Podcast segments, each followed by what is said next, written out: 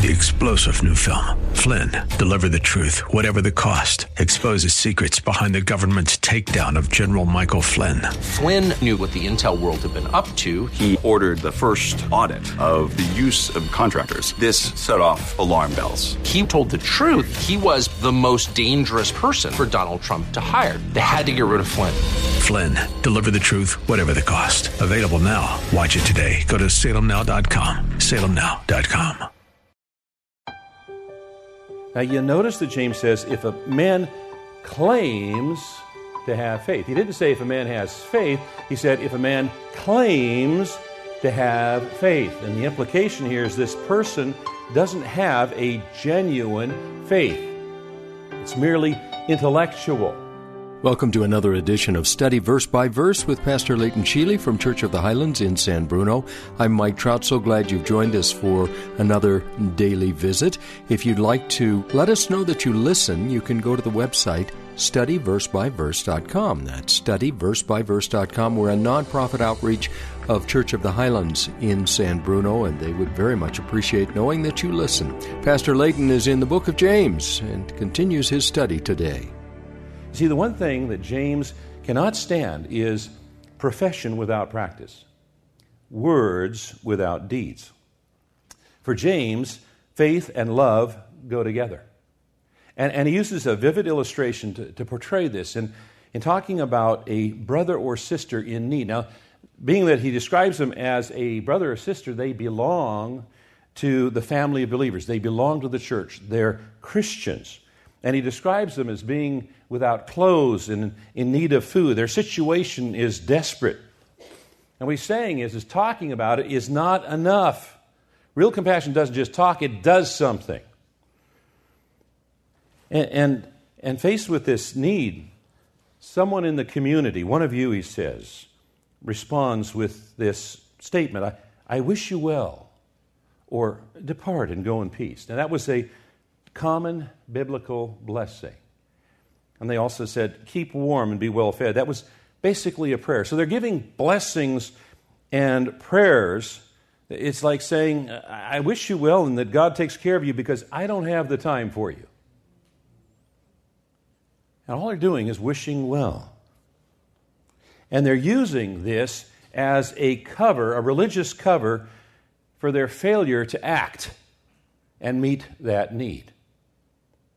You know, we have to be careful to never allow a phrase like, I'll be praying for you or I'll pray for you, to become a cop out for not rendering aid when we are capable of rendering aid. If we're able, we are responsible. If we're able, we're responsible. Now, sometimes all we can do is pray. This week I got a call to go to the hospital and pray for a family. The father and husband is passing away, and all I can do is pray. And I have been praying. But if there is a need and we are aware of a resource, or we have a resource that can meet that need, we're able to meet that need in some way, then we have a responsibility to meet that need. What James is saying is if you've got the ability and you don't do anything, what value is your faith? And he goes on to answer that in the next verse. He says, In the same way, faith by itself, if it is not accompanied by action, is dead. Your faith is as good as dead. But someone will say, Well, you have faith, and I have deeds. Well, then show me your faith without deeds, and I will show you my faith by what I do. So James here is responding with a challenge. He's saying, Show me your faith without deeds. Come on. Show me your faith without deeds. I'm waiting. See, it can't be done. Faith cannot be demonstrated apart from action. It's not a case of either faith or deeds, it's necessarily a case of faith and deeds. What James here is wanting to know is what kind of faith this speaker possesses. And if it, if it, if it amounts to nothing more than words, it is worthless. True faith is inseparably joined to deeds of love. And the word translated deeds here means work or action or accomplishment. It's something done. And here it's in the plural form, which in the New Testament oftentimes denotes a behavior with an ethical or religious consequence. Like the works can be evil, leading to condemnation, or they can be good, leading to commendation from God. So James is not really contrasting faith and works as if these are two alternative options that we have of approaching God. One person can approach God on the basis of faith, another on the basis of deeds. In any well proportioned life of the believer, there must be faith and deeds. It is only through deeds that our faith can be proven and demonstrate itself. And it's only through faith that these deeds will be attempted and accomplished. Verse 19, you believe that there's one God? Good for you. Do you hear the sarcasm? The for you is not in the original, but I added that to get the point across. He's being sarcastic here. Even the demons believe that and shudder. So, what he's pointing out here is if, if, if all you got is some creed, some religiosity, even if it's a really good theology, it's not good enough. And he points to the demons. Why does he point to the demons? Because the demons have a really good theology. Let me explain. Demons are angels that have fallen, fallen angels, which meant at some time in the distant past, they were in heaven where God is. They know God a whole lot better than any of us because they've been in heaven, we haven't. They got kicked out, that's why they're fallen angels.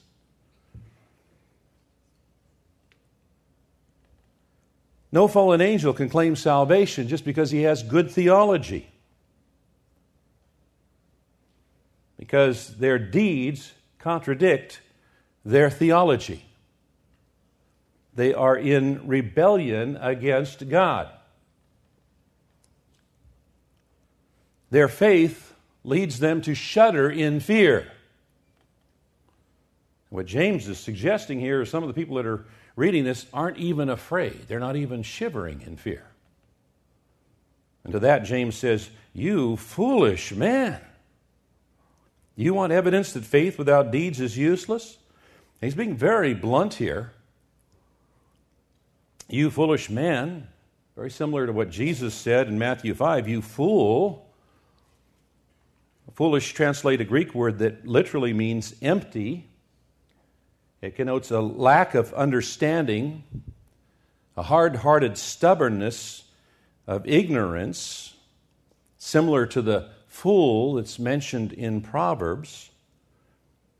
On the road to Emmaus, Jesus corrected the two men by saying, How foolish you are, and how slow of heart to believe all that the prophets have spoken. And then he continues. He says, Do you want evidence?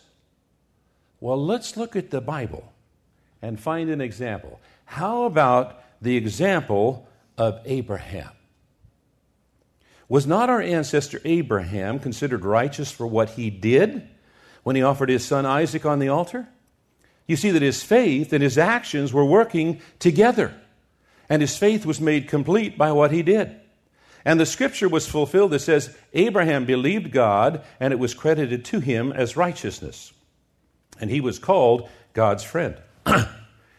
so James appeals to the Old Testament uh, to prove the importance that faith of faith that works. And, and this is appropriate in, in large part. He's writing primarily to a Jewish audience of Christians, and, and it's also natural for him to appeal to Abraham, because as he puts it, Abraham is our father or our ancestor. The word there could mean either your immediate father or an ancestor. And one test of Abraham's willingness to obey the Lord, God called Abraham to offer in sacrifice his son Isaac, the son of promise. He was the son through which God's promise of a line of descent would, would exist. And, and just as Abraham is about to plunge the knife down, his hand is stayed. And Isaac's life is spared. It's found in Genesis chapter 22. An angel of the Lord intervenes and says, Now I know you fear God. Abraham had showed an unreserved obedience to God. And we know from Scripture that this is the last test of faith for Abraham.